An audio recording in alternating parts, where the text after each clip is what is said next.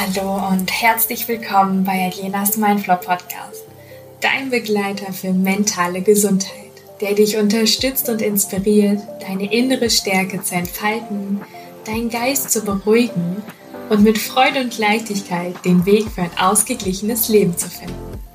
Ich bin Aliena Rickert, Heilpraktikerin für Psychotherapie, Yogalehrerin und deine Expertin für mentale Gesundheit. Gemeinsam erkunden wir Wege, wie du Stress reduzieren, innere Ruhe finden und deine mentale Gesundheit stärken kannst. Denn mentale Gesundheit bedeutet nicht nur die Abwesenheit von Problemen, sondern auch die Fähigkeit, das Leben in vollen Zügen zu genießen. Also, bist du bereit, diese Reise anzugehen? Dann lass uns direkt loslegen. Hallöchen und schön, dass du wieder mit dabei bist bei meinem Podcast für mentale Gesundheit. Und wie bei der letzten Folge schon angekündigt, ähm, geht's heute weiter mit dem nächsten Stresstypen. Und zwar werden wir uns heute den sozial orientierten Beziehungsmensch anschauen. Und vielleicht, ähm, ja, sagt der Name auch hier schon wieder alles und du denkst, oh ja, ich glaube, das bin ich, dann schauen wir uns das nämlich heute mal alles an. Wir werden gucken, was die Charaktereigenschaften so ein bisschen von diesem Stresstypen sind, welche Berufe man in diesen oder welche Berufe dieser Stresstyp ähm, oft ausführt, welche Risiken vorhanden sind und natürlich, welche Bewältigungsstrategien hier helfen. Und genau die findest du aber auch in meinem Mini-Stresskurs mit genauen Übungen, die du direkt machen kannst. Also diesen Mini-Stresskurs findest du auch unten in den Show Notes. So, kommen wir jetzt zum sozial orientierten Beziehungsmensch. Und hier steht alles um die soziale Kompetenz. Also, dieser Stresstyp hat so ein bisschen den Drang oder ja, so ein bisschen die Ausprägung, dass er seine eigenen Bedürfnisse immer hinten anstellt. Ja, und hier geht's viel um Harmonie. Also der hat ein super ausgeprägtes Harmoniebedürfnis, eine sehr hohe Hilfsbereitschaft und ist vor allen Dingen auch sehr empathisch und freundlich und hat aber auch Angst vor Konflikten und Ablehnung, weswegen er natürlich auch immer sehr viel Hilfe anbietet und auch sehr empathisch und freundlich ist. Ja, also weil er einfach auch Angst vor Konflikten und Ablehnung und Streitigkeiten und Stress auch hat und diese möglichst vermeidet. Und das Problem hier auch ist, dass er sehr spät Hilfe aufsucht, weil er einfach glaubt, bestimmte Situationen selbst zu regeln zu können oder auch einfach ertragen muss. Und ja, diesen Stresstypen findet man oft in Berufen, die viel mit Gesundheit und Sozialwesen zu tun haben. Und ich muss da mal ein bisschen schmunzeln, weil ich mich da manchmal auch sehr drin finde, ähm, in, diesen, in diesen Charakterzügen. Und ja, Sozialarbeit und Psychologie, natürlich dann Gesundheitswesen wie Krankenpflege oder die Therapie, egal ob es Physio, Ergo, na, alle so, all diese therapeutischen Berufe, Pädagogik und Erziehung, dann aber auch so Beratungsberufe wie Berufsberatung oder Lebensberatung, auch so viele Dienstleistungsberufe natürlich auch, wo es wirklich geht, irgendwie etwas Mehrwert zu bringen für die Menschheit, ja, für das, für die, für das Wohl, äh, Wohlgefühl, Wohlbefinden für die Menschen oder für die Gesundheit. Dann aber auch so gemeinnützige Organisationen oder Eventmanagement und ja, wichtig ist einfach hier zu wissen, dass es natürlich nicht nur diese Berufe sein müssen, sondern auch andere. Aber oft findet man sich in diesen Berufen wieder in diesem, bei diesem Stresstyp. Weil hier geht es einfach um zwischenmenschliche Beziehungen, soziale Interaktion und die Unterstützung anderer, was natürlich diesen Beziehungsmenschen anspricht. Ja, natürlich bringt das, wie du denken, dir denken kannst, auch ein paar Risiken mit. Also aufgrund dieser bestimmten Charaktereigenschaften und Verhaltensmuster ist er natürlich auch besonders anfällig für Stress. Also natürlich ist es hier ne, alles fein. Jeder ist so sein Stresstyp. Das ist wichtig einfach zu erkennen. Und warum dieser Stresstyp anfällig ist, vor allen Dingen dieses Harmoniebedürfnis und Konfliktvermeidung. Also dieser Wunsch nach harmonischen Beziehungen und die Angst vor Konflikten führen oft dazu, dass dieser Beziehungsmensch eigene Bedürfnisse halt zurückstellt, um Konflikte aus dem Weg zu gehen. Aber da merkst du ja auch schon vielleicht, dass der oft gegen sich selbst arbeitet, ja? Also traut sich vielleicht auch nichts anzusprechen oder hat einfach auch immer Angst, dass Konflikt oder so entsteht. Deswegen nimmt er sich da lieber zurück und sagt, ja, alles gut, Hauptsache den anderen geht's gut. Ja, das ist so der, das Hauptmerkmal, Hauptmerkmal. Genauso wie diese übermäßige Hilfsbereitschaft. Also die Tendenz, anderen zu helfen und ihre Bedürfnisse über die eigenen zu stellen, kann zu chronischen Überlastungen führen, da die eigenen Grenzen auch nicht mehr respektiert werden. Also gerade auch in therapeutischen Berufen ist natürlich auch viel Mangel, aber diese Hilfsbereitschaft, ne, auch zu sagen, ja komm, ich mach das schon und ähm, aber eigentlich geht's mir auch nicht gut vielleicht, ne, aber ich mach's trotzdem, weil ich möchte ja keine Ablehnung bekommen, ich möchte auch keinen Konflikt haben und ich möchte ja auch helfen, ja, also die identifizieren sich natürlich auch sehr viel darüber, über diese Hilfsbereitschaft und Harmoniebedürftigkeit.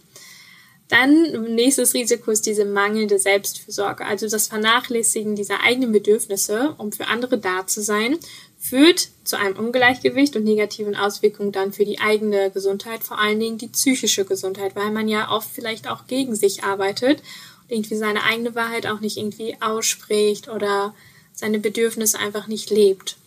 Die haben auch Schwierigkeiten, Nein zu sagen, ja, dadurch diese Angst vor Ablehnung und die Furcht, irgendwie andere zu enttäuschen, ähm, ja, sagt er sehr selten nein. Also nimmt halt gerne immer alles an, auch wenn er schon total überlastet ist.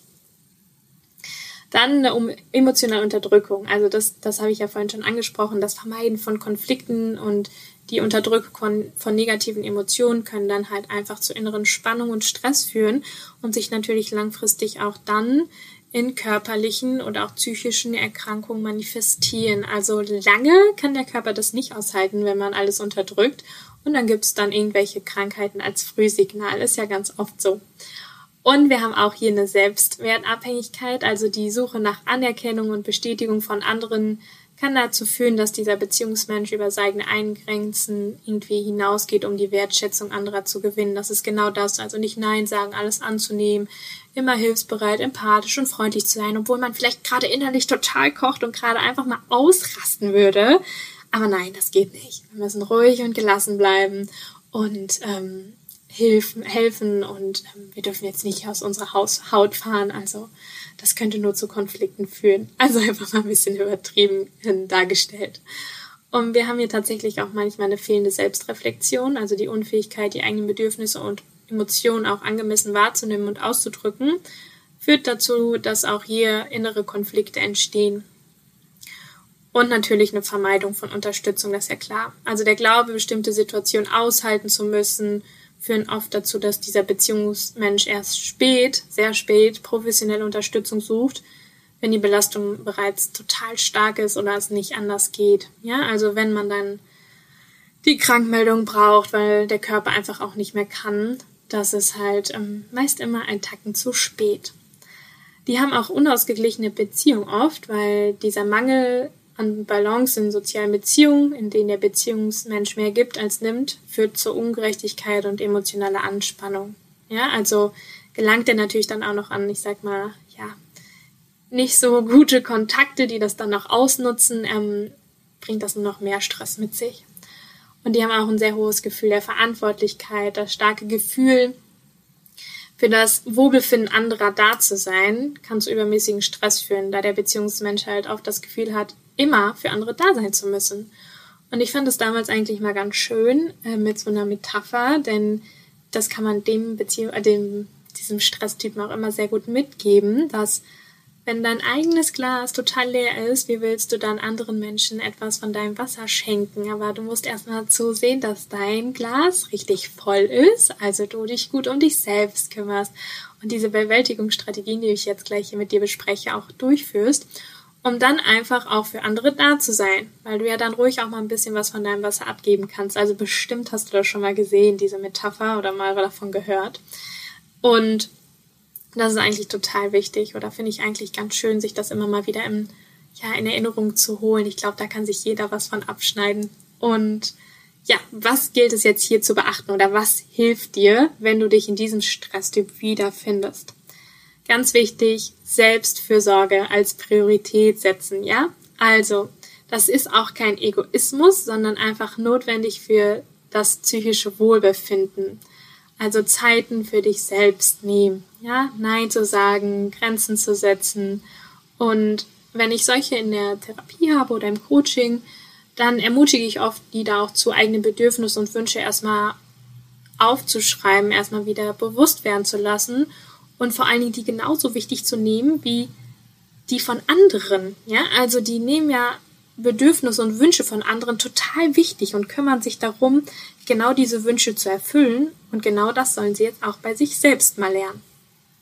Genau, Grenzen setzen und Nein sagen, habe ich ja schon gesagt. Dann auch Konfliktfähigkeit entwickeln. Ja, also es ist wichtig, dass man auch so ein gesundes Konfliktmanagement hat. Ja, um Konflikte konstruktiv mal angehen zu können und vor allen Dingen auch die Angst vor Ablehnung zu verringern. Also da geht es ganz viel auch um Angst und das Selbstwertgefühl und das kann man sehr gut auch stärken, wo wir auch beim nächsten Punkt wären, dass man auch das Selbstbewusstsein stärkt. Also durch bestimmte Übungen, dass man das einbaut. Ne? Da es echt tolle Übungen, wie man das Selbstbewusstsein stärkt oder sich auch mal selbst überlegt, ähm, worin bin ich auch wirklich gut, was macht mir Spaß, was sind Erfolge in meinem Leben, die ich schon äh, gemeistert habe um dann einfach so ein bisschen das Selbstbewusstsein und das Selbstwertgefühl wieder zu pushen. Dann auch die emotionalen Bedürfnisse wahrzunehmen und auszudrücken. Ganz wichtig, ja, auch wenn man mal irgendwie innere Spannung hat oder auch Wut oder Angst oder Trauer, das nicht zu unterdrücken, sondern einfach mal da sein zu lassen. Ja, das kommt auch viel so von der Achtsamkeitslehre, einfach mal alles da sein zu lassen und nur beobachten. Das ist weder gut noch schlecht. Und das kann man alles ganz gut mal integrieren und ausprobieren. Dann natürlich auch hier Entspannungstechniken lernen. Also such dir Entspannungstechniken, die dir wirklich gut tun, so wie Atemübungen oder ähm, EFT ne, für emotionale Anspannung zu lösen. Auch da, dass, ähm, falls du das schon mal gehört hast, EFT, sonst schau gerne mal auf meiner Webseite vorbei oder ähm, lese dich da gerne mal ein. Ich, schreibe das auch mal unten in die Show Notes. Um, EFT ist wirklich eine super Methode, um irgendwie Angst und Anspannung zu lösen. Und ähm, ja, das mache ich auch sehr gerne immer mit meinen Coaches. Ähm, und ich ähm, schreibe dir das mal unten in die Show Notes. Genau. Dann auch soziale Unterstützung einfach mal anzunehmen, ja. Also wirklich auch mal irgendwie Unterstützung von Freunden, Familie oder auch professionellen Helfern irgendwie oder auch mal auf der Arbeit das anzusprechen, dass gerade irgendwie zu viel ist und ähm, ja, wenn, vor allen Dingen, wenn die Belastung schon zu hoch ist. Gerade dann muss man reduzieren, bevor es noch dramatischer wird, sag ich mal. Dann auch realistische Erwartungen an sich selbst setzen. Ne? also man kann nicht alle retten, man kann nicht für alle da sein, auch wenn wir das sehr gerne wollten in dem Moment, aber es ist auch wichtig, dass man sich selbst nicht vergisst. Denn die wichtigste Beziehung in unserem Leben ist eigentlich die Beziehung zu uns selbst. Denn wenn es uns nicht gut geht, dann können wir auch keinem anderen Menschen helfen. Und dann kann man vielleicht noch weniger Menschen irgendwie helfen und unterstützen, als wenn wir eh schon total überlastet sind. Genau. Dann aber auch hier wichtig, auch Zeit für Hobbys und einfach Freizeitaktivitäten zu integrieren und auch wichtig Achtsamkeit und Selbstreflexion, dass man immer wieder ja, sich im Auge behält. Es, man kann ähm, ein Journal schreiben, Tagebuch oder wie gesagt, auch einfach mal mit Freunden reden und einfach mal diese emotionalen Sachen rauszulassen. Das ist auch ganz wichtig. Genau. Also wie du merkst, hier geht es viel um die Hilfsbereitschaft, die Harmoniebedürftigkeit und Konfliktvermeidung. Und genau das ist es, was man bei diesem Stress die wieder lernen muss. Und das kann man sehr gut mit diesen Reflexionsübungen, mit Hilfe annehmen ne? oder auch mit jemandem mal darüber äh, sprechen und eine andere Perspektive einzunehmen. Entspannungstechniken einüben, um einfach langfristig ja für sich zu sorgen, damit man letztendlich auch wieder für andere sorgen kann. So geht das hier so ein bisschen bei diesem Stresstypen drum. Genau. Ja, vielleicht erkennst du dich ja hier so ein bisschen wieder. Ich erkenne mich da auch manchmal wieder. Ähm, also ich glaube, das ist auch bei ganz vielen einfach normal, weil man gerne für andere da ist, aber sich selbst gerne vergisst. Deswegen umso wichtiger, diesen Stresstypen auch einfach mal unter die Lupe zu nehmen, so wie wir das heute gemacht haben. Ich hoffe, du konntest viel mitnehmen und ähm, in meinem kostenlosen Mini-Stresskurs findest du dann auch eine Übung, die du direkt ausführen kannst. Und ja, in der nächsten Folge geht es dann um den nächsten Stresstypen. Und dieser Stresstyp ist der werteorientierte Perfektionist. Und was das genau ist, wer das genau ist, in welchem Beruf man ihn findet, welche Risiken es gibt und vor allen Dingen auch, welche Bewältigungsstrategien es wieder für diesen Stresstyp gibt. Das erfährst du in der nächsten Podcast-Folge, also sei gerne wieder mit dabei und bis dahin wünsche ich dir eine ganz tolle Zeit und ja, bis dann!